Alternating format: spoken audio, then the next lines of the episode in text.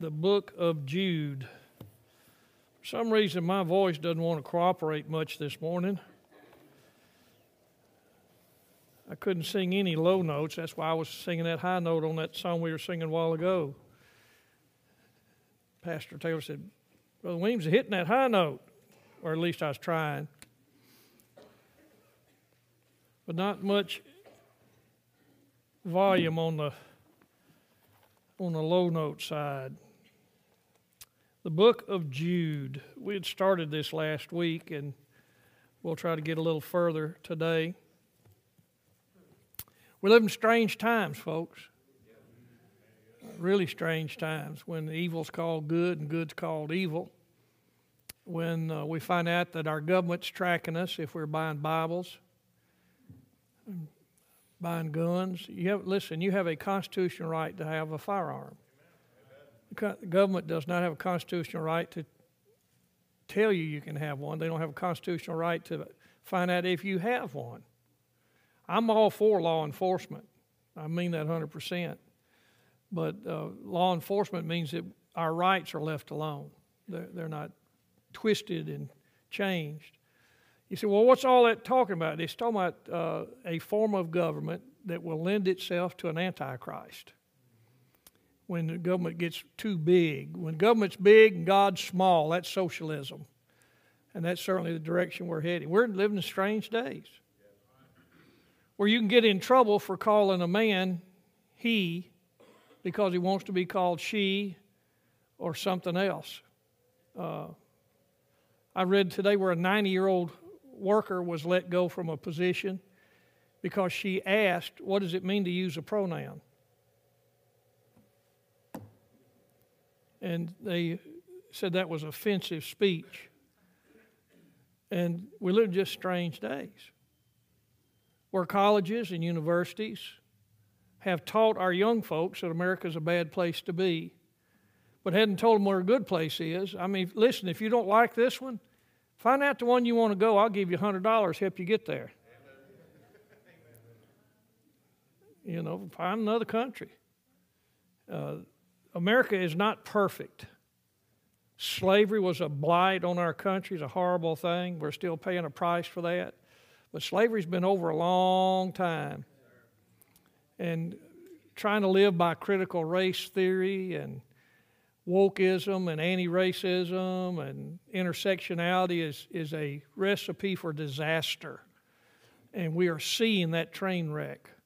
Uh, even in the investment world, there were people investing, I think it was the ESG, I think that's what they called it. But anyway, it was trying to invest to promote uh, wokeness and I'm thinking, you ought to invest to help your, your people who own the shares of stock of the company, but they were investing for social justice. Listen, social justice is a misnomer. Uh, obviously, the Bible's for justice, it is. But this social justice thing is just an idea that people have of a way to, to right wrongs. You can't make me pay for what somebody else did 200 years ago and what somebody suffered 200 years ago, they don't owe anything to you today for that. And the reason we're seeing people turn loose, like in Memphis, Thanksgiving Day, a, a man shot and killed a 15 year old boy. And on Monday, the man who did the killing walked out of jail free. No money, no bond, no, no bail. If you understand critical race theory properly, you find out that these ultra progressive liberal attorney general, attorneys general are doing that as a form of reparations. I know that doesn't make sense, but that's the way they look at it. It is a form of reparations because certain people were treated a certain way, then today we have to treat them this way so that we can pay back. You can't do that. You can't live in the past. Jude talks about these things look with me at verse number, oh, verse 4. We're going to back up and get some other stuff, but I just want you to look at verse 4. There are certain men crept in unawares who were before of old ordained to this condemnation. Ungodly men turning the grace of our God into lasciviousness and denying the only Lord God and our Lord Jesus Christ. Pastor, you've said a lot of political things today wokeism and anti racism and all that. Uh, those things are political terms, but they have spiritual impact. In the churches that have been infiltrated by this stuff, uh, they're teaching it's not enough for you to be non racist, it's not enough for you to be color blind. You now have to be anti racist. And I'm not sure exactly what it means to be an anti racist. I'm not going to hate you because you're white, and I'm sure not going to hate myself because I'm white. I, on our TV, we get this uh, little blurb that pops up every so often. Uh, what uh, hip hop singer has sold the most songs or most albums or whatever? And it's a white guy, not a black guy. Eminem or NEM or whatever his M is. And he hates himself because he's white. This is creeping into our churches, and what happens is this you no longer is Jesus enough. You can't be forgiven. You have to do these things. And so they're actually adding to the gospel all of this stuff I went over CRT, intersectionality, anti racism, wokeism. It's adding to the gospel something more than Christ. The Bible says that if thou shalt confess thy mouth the Lord Jesus and shalt believe in thy heart that God hath raised him from the dead, thou shalt be saved. But you've got to be delivered from racism. I'm not a racist. I'm not. Have I ever been in my life uh, prejudiced? Sure. Not, not glad of it, but it's, it's just a part of my uh, upbringing. I grew up in the South when there were uh, white only uh, water fountains and colored only water fountains. I didn't know there was anything any different than that, but I found out there is. And I don't, I don't judge a man by the color of his skin. I try to uh, judge a man by how he, how he acts and what he says and what he does. There are great black people in this world. There are great red people and great yellow people and great white people in this world, and I'm not going to disapprove of any one particular race because of something that happened 50, 60, 100, 150, 200 years ago. I'm just not going to let that dictate to me. And so our, our uh, teaching is that if you are a racist today, when you believe on Jesus to the saving of your soul, you're not anymore. Because uh, Jesus doesn't hate anybody. Come unto me, all ye that labor and heavy laden, and I'll give you rest. Whosoever will, and that means whatever color, whatever ethnicity, uh, any of those things. We're not going to hold that against folk, not at all. Why? Because they're changed by grace. We're not the same that we were before grace found us. Well, preacher, you know, there's a lot of folks that just ain't that way. Back up to verse number three. Beloved, when I gave all diligence to write unto you of what? The common salvation. If you're saved today, you got exactly the same kind I got. Every Christian has the same kind of salvation.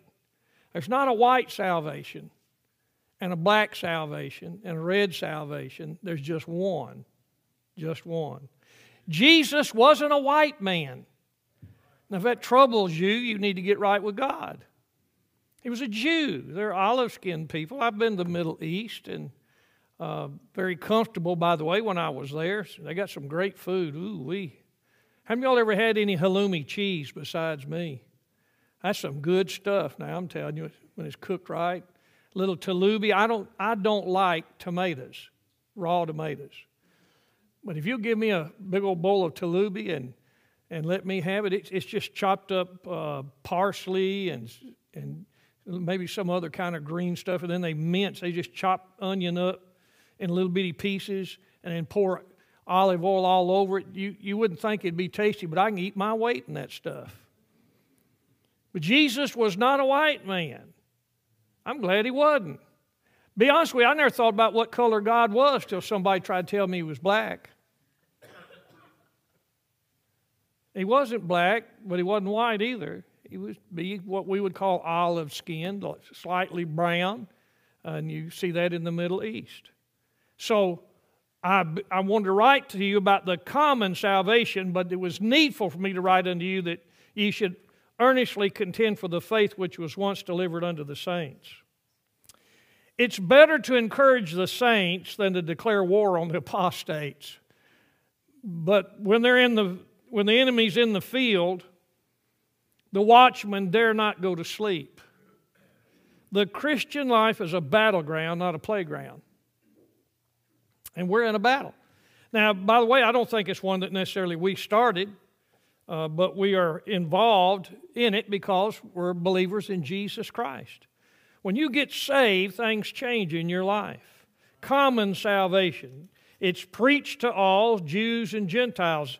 It's uh, instead of the law, it's administration, which was administration of uh, condemnation. We preach grace because all believers enjoy the same blessings and promises of it. It's not based on money. In the book of Revelation, chapter number 3, there couldn't be anything clearer. The church at Laodicea said, I'm rich and increased with goods and have need of nothing. And Jesus said, You're, you're poor and blind and naked. It's, listen, money doesn't make a Christian. We look at America and we're so used to having so much, and we do. We got every kind of vehicle you can imagine. We got them electric, we got them hybrid, we got them gas, we got them diesel. You know, there's some folks that have fixed up other ways to run them. And, and so we got every kind of vehicle you can imagine, from all the way from the Yugos. Yugos were like Bic pins. Once you use them and they're empty, you throw them away. That's about the way you did a Yugo. But all the way from a Yugo all the way up to the, you know, the classiest of classy vehicles. I, I've seen some expensive ones. I uh, told uh, Sister Joyce when we were stopped in in uh, Knoxville, went to a mall. There was a, a Tesla Plaid sitting there. How many of y'all know what a Plaid is in a Tesla? That's a car that will do zero to 60 in about two and a half seconds. Very fast, very fast, and very expensive. Six figures expensive.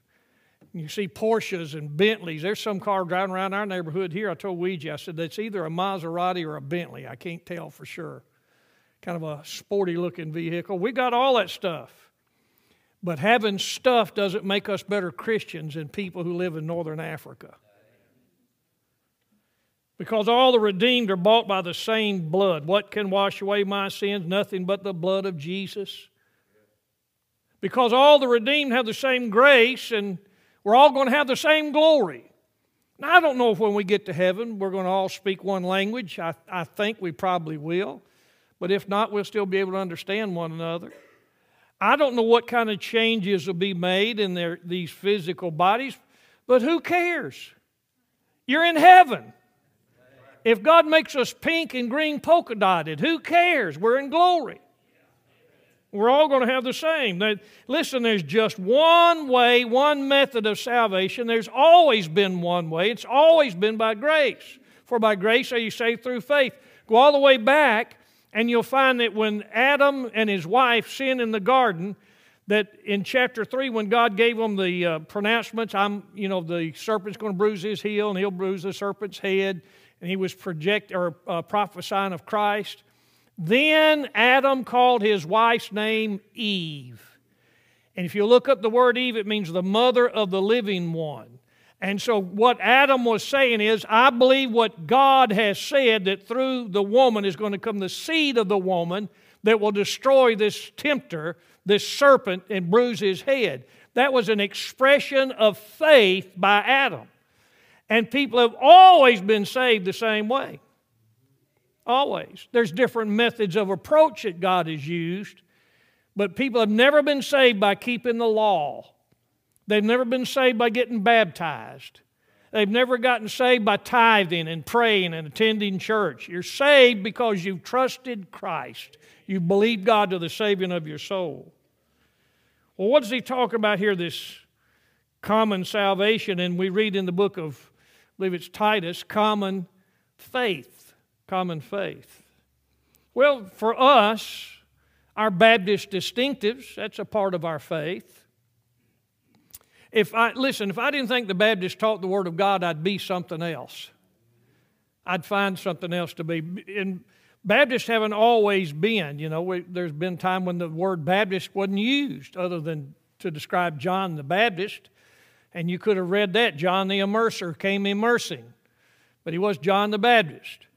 But the, the Baptist church, that name, got hung on us by our enemies during the Dark Ages. We refused to accept sprinkling and pouring. We demanded that a person be immersed after uh, an adult's uh, baptism. We wouldn't baptize babies. So they had to, to be able to be old enough to understand that they were sinners and Christ died for them, they trusted Him. Then we'd baptize them. And because some adults were getting baptized, they called us Anabaptists, rebaptizers. And if you'll read history, you'll find out that Anabaptists have been accused about everything that you can possibly imagine political upheavals and everything else. But here we are, still preaching the same gospel that we started with 2,000 years ago. Jesus died on the cross for my sins and rose again the third day that I might be saved. Amen. We contend for our Bible. We contend for the blessed hope of Christ's return. We'll, we'll have some more to say about those in just a minute. How much value do we put on our faith? Now, stop and think about what we're talking about today. We're talking about eternity. If all we were doing was talking about a philosophy of life, how you live today, then you might have some argument. You might have some weight uh, that maybe you know a better way to live than, than the way I'm living. But we're not talking about philosophy, we're talking about eternity. You are an immortal being. You have a soul and a spirit that inhabits a body. One of these days, your soul and your spirit are going to be separated from that body. You're going to die, the body will cease to function, and we'll put the body in a casket and take it out to the cemetery and, and bury the body. But the soul and the spirit are alive, they don't die. So, what we're talking about is of eternal weight and importance. How much do you value your faith? Is it more important to you than the things of the world? I used the illustration last week. You know, you go into your teenage daughter or son's bedroom and say, You got your cell phone? Yeah, let me have it. Got your laptop? Let me have it. Unplug the TV and take the remote with you. You'll find out what they value. There'd be some weeping and wailing and gnashing of teeth. So we understand valuing certain things. The Bible says, Unto you, therefore, which believe, He is precious. How much do we value our faith? What kind of weight are we going to put upon it? What, uh, what measure do we think we should go to to defend it? Uh, when I was a kid, if somebody wanted to start a fight, they'd say something like, you know, your mama wears army boots or some kind of silly thing. You knew they was looking for some kind of trouble if they did. And uh, sometimes we'd give it to each other. How many of you guys ever been a fight when you was a kid in school? Come on now, let's see some hands. Yeah. I'm not going to ask you women. I, I had never seen two girls fight till I was about 16 years old. It was the awfulest mess I'd ever seen in my life. But we got to contend for this faith. Now, we're not going to win arguments with atheists by hitting them on their chin and knocking their lights out. That's not, not even close to what we're talking about. We're presenting truth and let the power of the Word of God, listen, the gospel is the power of God unto salvation to everyone that believeth, to the Jew first and also to the Greek. Common salvation. It, listen, this common salvation is a deliverance from the greatest of enemies. Satan hates you. Satan wants to destroy you. He's a destroyer. One of his names is you have Abaddon and Apollyon. Those, those words mean destroyer. The word Satan means adversary. He wants to disrupt your family. He wants to cause heartache. He wants to destroy your life. He doesn't care how he does it so long as he gets it done, but that's what he wants to do. He's the enemy. He's the enemy. And when you get saved, you're delivered from the enemy. the Bible says he goes about as a roaring lion seeking whom he may devour. I want to report to you there's some he can't, he can't devour. He can't devour God's children. They, somebody said he may gum us pretty good, but he can't chew us up. We belong to the Lord. Uh, it's a deliverance of the soul, which is the most precious thing that you have. What shall it profit a man if he gains the entire world, the whole world, and loses his own soul? That's not, listen, that's not a rhetorical statement. That's not just some euphemistic thing that we throw out there. It's a literal statement. What shall it profit a man? How's he going to be advantaged? How's he going to be promoted? What's he going to enjoy if he gains this entire world and loses his soul, winds up in hell?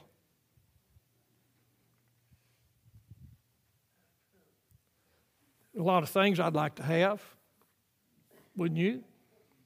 I can think of some stuff. We got some stuff.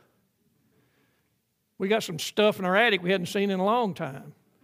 We had any brains, we'd go up there and throw the stuff away. But I can think of a few things maybe I'd like to have. But none of that comes close to comparing to the value of my soul. Listen, I want you to tremble and shake. I want you to be deeply concerned and exercised over the fact am I right with God? Am I on my way to heaven? Am I willing to die right now in the state that I'm in and face God? Or if I know that I'm not right with God, what's keeping you from trusting Him? Somebody asked the question one time, and I want to make sure I say it properly. What is there in hell that you want enough that you'd be willing to go there?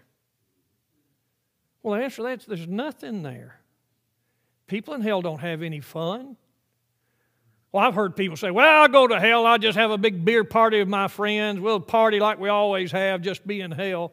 You will be all alone in a place that's pitch black, in torment, where you hear the shrieks and the screams and the howls of others, and perhaps you bounce off of one another in the darkness, but you will be absolutely alone what is worth what is worth gaining? And that that's the payment. It's a deliverance from every adversary. Right now i still have some but one of these days i'll be taken out of this world and won't have to worry anymore about being troubled by the devil.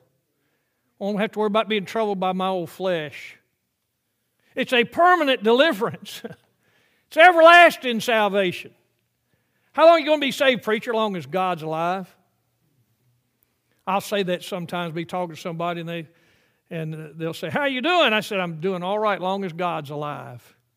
He's on his throne, and, and there's no challenge to him.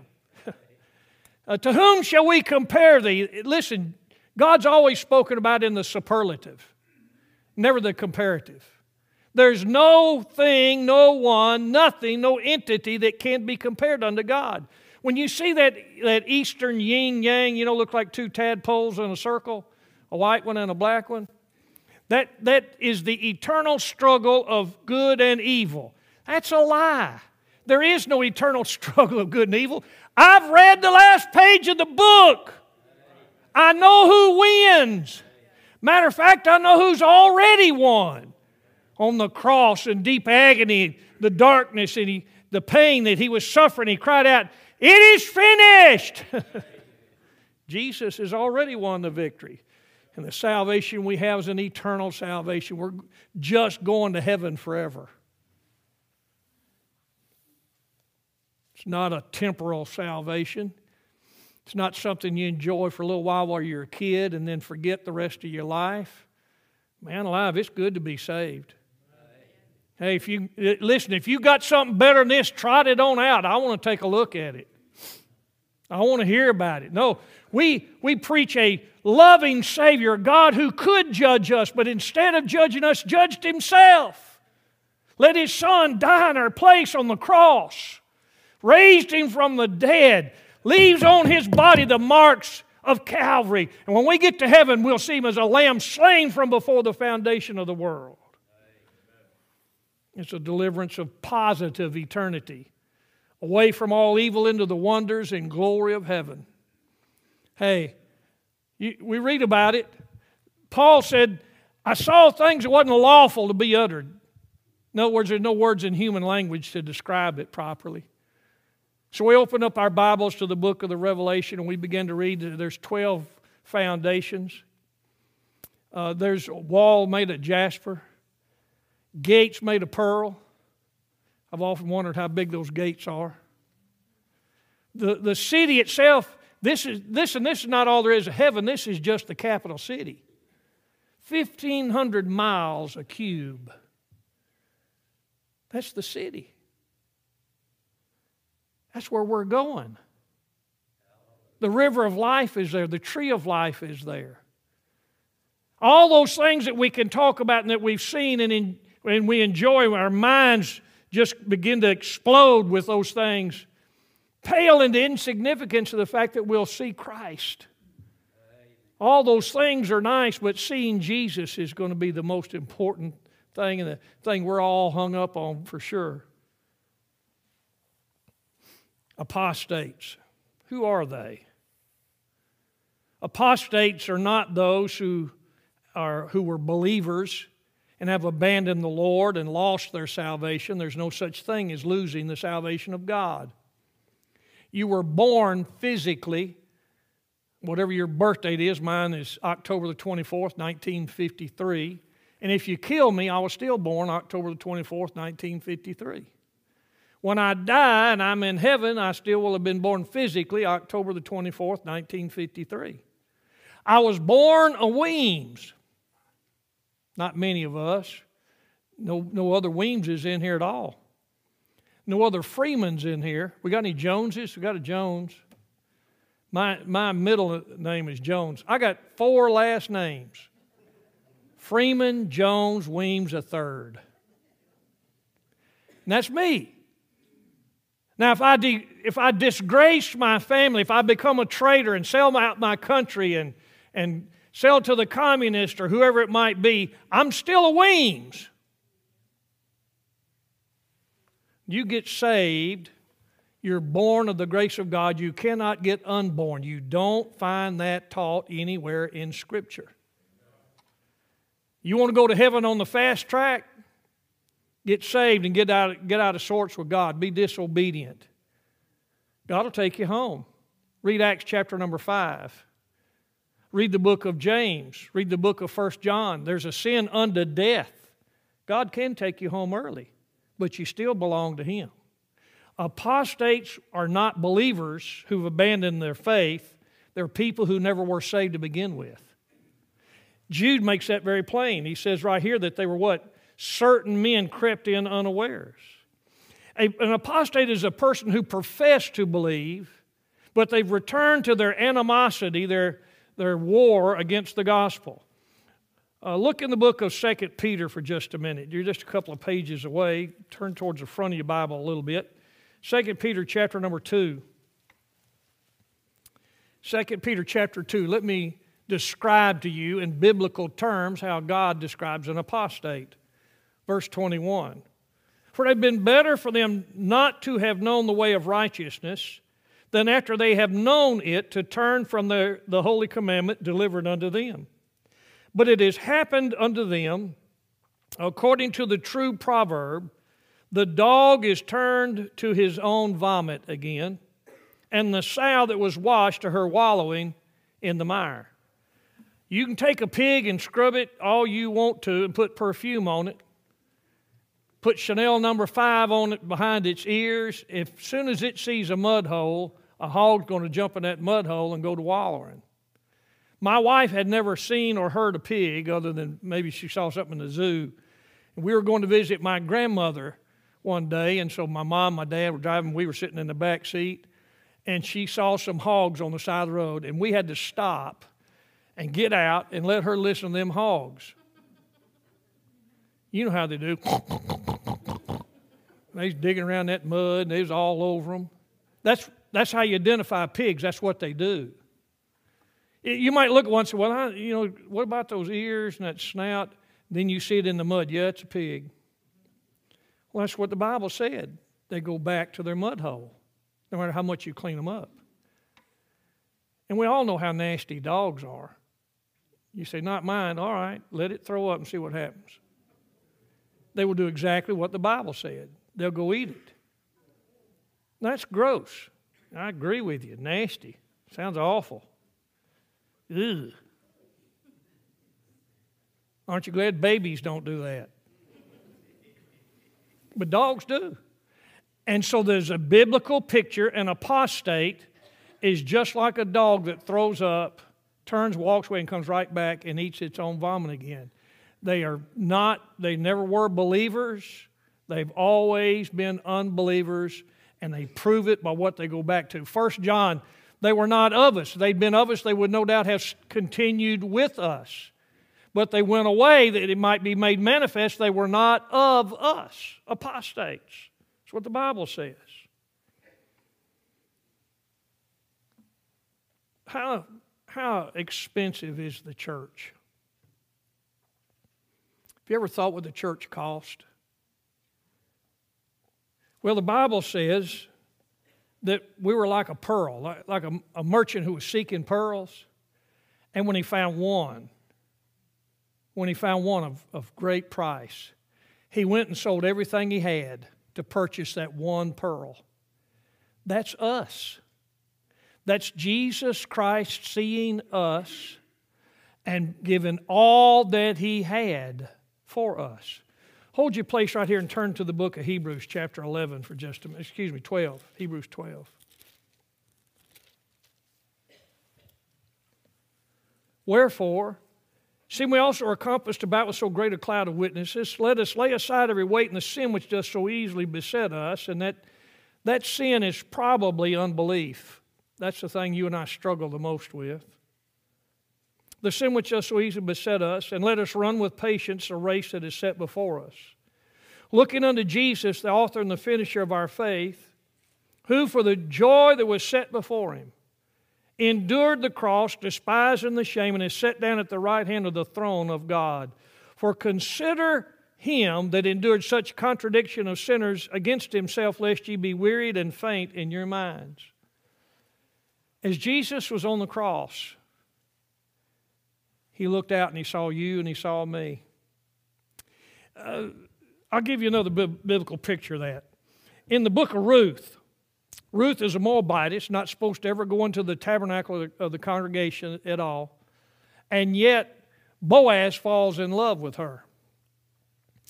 And in chapter, you know, chapter two, he says, Look, you stay here by my young men, you eat the, the food that they'll have for you, they'll prepare things for you. Aren't you glad does that for us? And he told the men, said, Let fall some of the handfuls of purpose for her and let her glean up amongst the sheep. She was a Gentile. She didn't know she wasn't supposed to do things like that. And Boaz said, It's all right. I want you to do this. You fix it up for her. What a picture that is of the grace of God, Him dropping handfuls of purpose for us. But in chapter 3, He goes and He beats out the, the wheat. That's a picture of the threshing of Christ.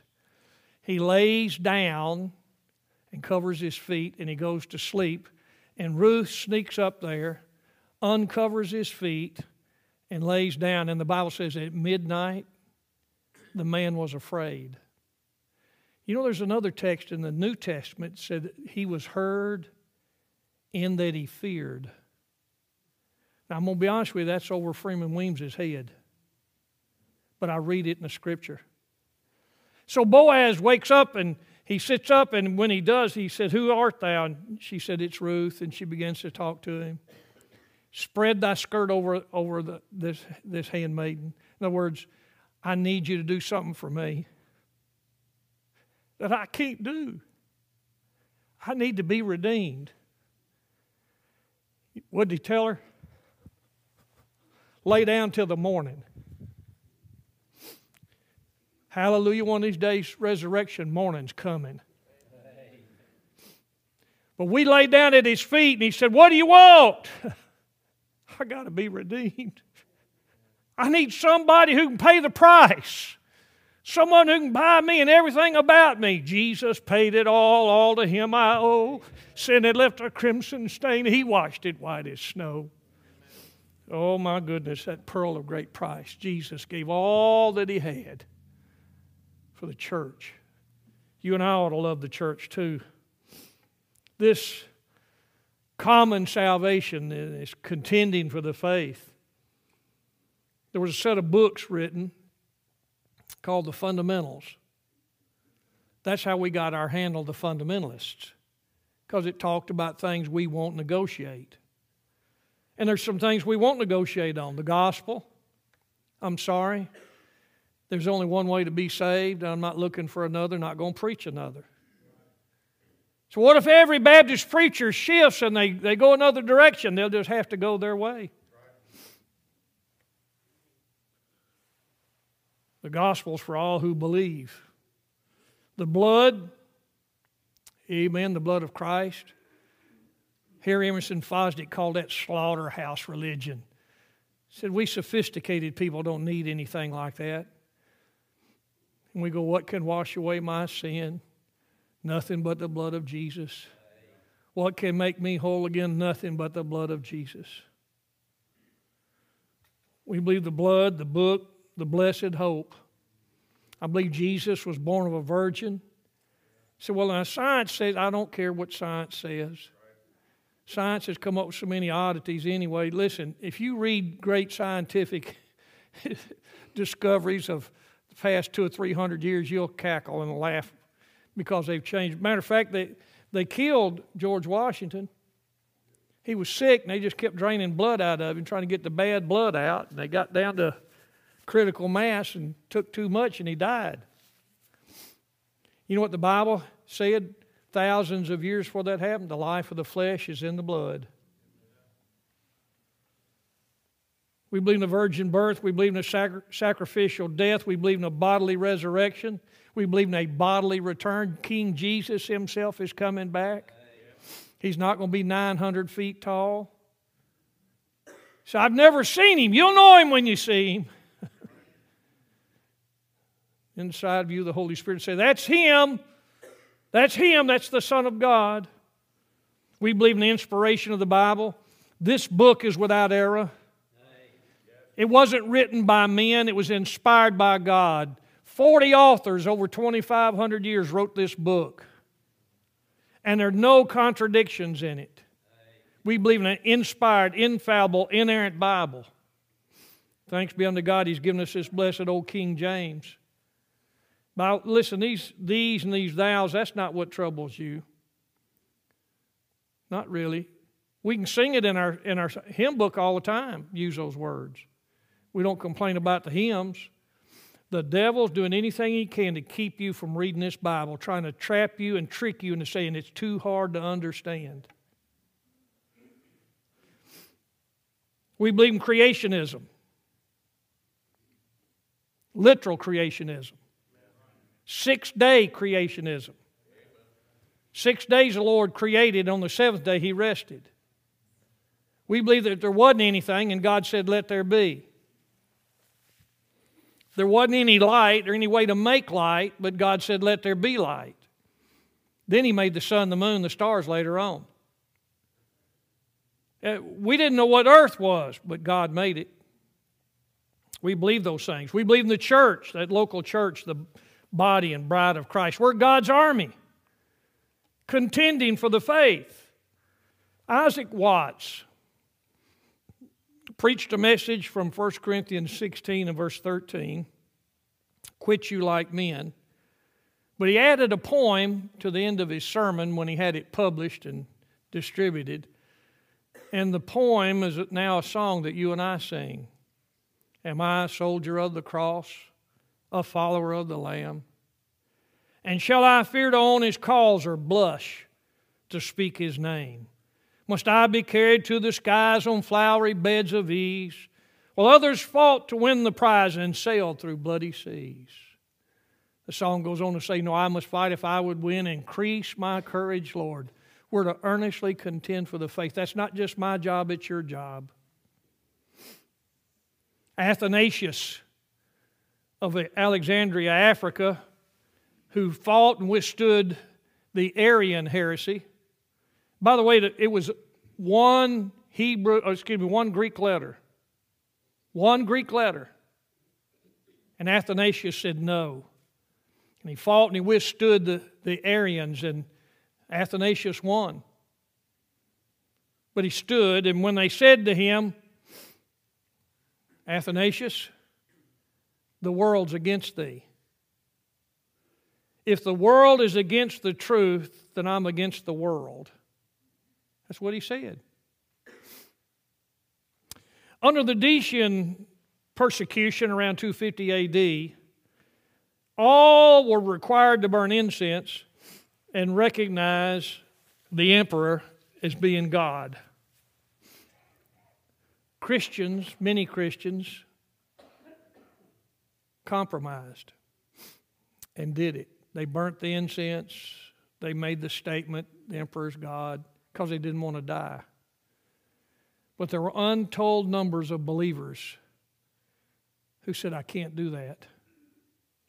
And rather than burn a pinch of incense and just kind of go along with what was happening in the day, they said no. And thousands upon thousands of Christians paid with their life to stand up.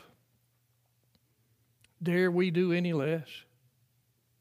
Stand up, stand up for Jesus, ye soldiers of the cross. Lift high his royal banner, it must not suffer loss. From victory unto victory his army shall he lead, till every foe is vanquished and Christ is Lord indeed. How dare we dip our colors, act like we're embarrassed by Jesus? John Bunyan spent 12 years in prison because he wouldn't quit preaching. The king and his administration felt like they had the authority to, to determine who could preach and who couldn't. But us Baptists, here we come. Bunyan was a Baptist, you know. Went to Bedford Baptist Church. He was a Baptist. Believed in what we call soul liberty and priesthood of the believer. Meaning, you don't need anybody between you and God for you to have a conversation with Him. And Bunyan spent 12 years in prison rather than drop his colors, rather than just promise to quit preaching. The last time they asked him, Master Bunyan, will you just promise that you won't preach? We'll turn you loose, then you can do what you want to. Just promise us you won't preach. He said, I promise you, if you turn me loose, I'll be preaching before I get home. He fed his family by putting little brass tags on shoestrings. While he's in prison, his blind daughter died. He suffered, but he suffered for the faith. Do we value our faith? Today, believers in northern Africa are dying for their faith. A couple of years ago, I saw a picture of a church. Three to four hundred were in attendance. The Muslims gathered around the church, chained the doors, set the place on fire, shot anybody who climbed out from a window, and burned over 300 Christians to death. That's modern times, not something happened 200 years ago. Dare we shy away from the conflict? You're already a soldier. When you got saved, you was a soldier. the only issue is am I going to be a faithful, loyal soldier, or am I going to be an unfaithful and unloyal soldier? If we declare the truth but avoid the exact point of conflict, the main issue of the day, we're failures. I'm not excited about preaching on people's private lifestyle. I have no option. I don't want our young folks to think that homosexuality and other sexually deviant ways of, of life are okay or that they're equal to the heterosexual lifestyle. They're not. I, I don't want our young folks to think that I believe or that there is any reason to believe that there are other cultures that are superior to Christian culture. They're not. They're not.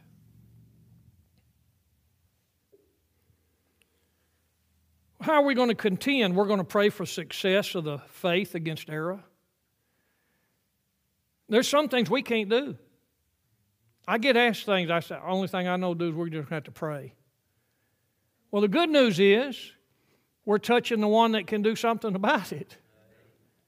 The hand that moves God is the hand of prayer from here on earth. And many times from a broken heart, and we can barely just get the words out, maybe not even form them, we just groan and maybe we weep and cry. The Holy Ghost knows how to take those groanings and translate them into the heavenly language and present them before the Lord as incense of a sweet smelling savor unto Him. By our holy example, I know this is a big stumbling point for young folks. They look at adults who profess to be Christians who don't live it. I want you young folks to know that adults do sometimes make mistakes, adults do sin.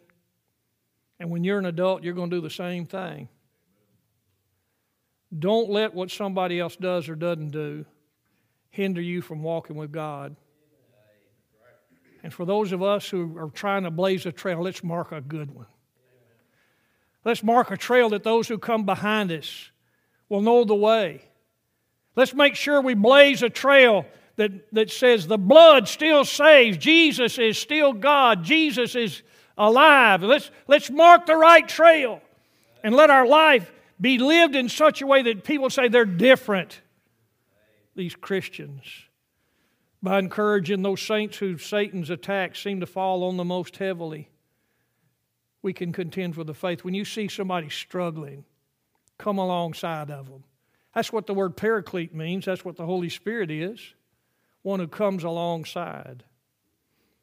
By mutual exhortation, Hebrews 10, verse 25, exhort one another, not forsaking the assembling of ourselves together, as the manner of some is by testimony when you're called on to speak. Listen, when you get questioned about your faith in Christ, be bold.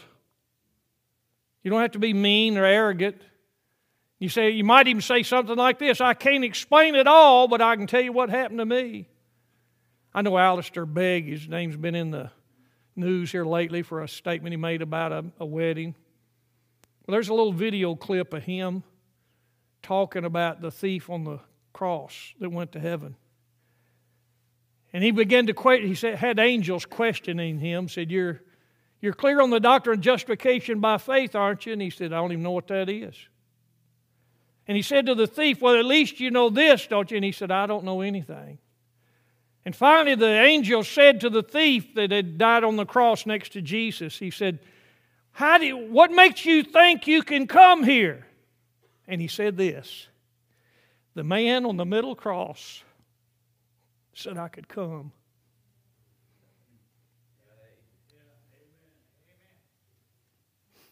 When you get a chance to speak up, don't be afraid. When you begin to speak, God will be with you. You say, I'm afraid I'll say the wrong thing. By not saying anything, you've already said the wrong thing. So just open up and do the best you can.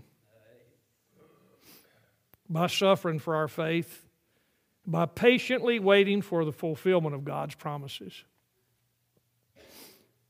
I've been praying for some things for a long time. Well, when I go to bed tonight and grab my wife's hand and say, let's pray, and I pray for those same things again, I'm still believing God. I may be dead for all my prayers are answered. Your prayers don't die when you do.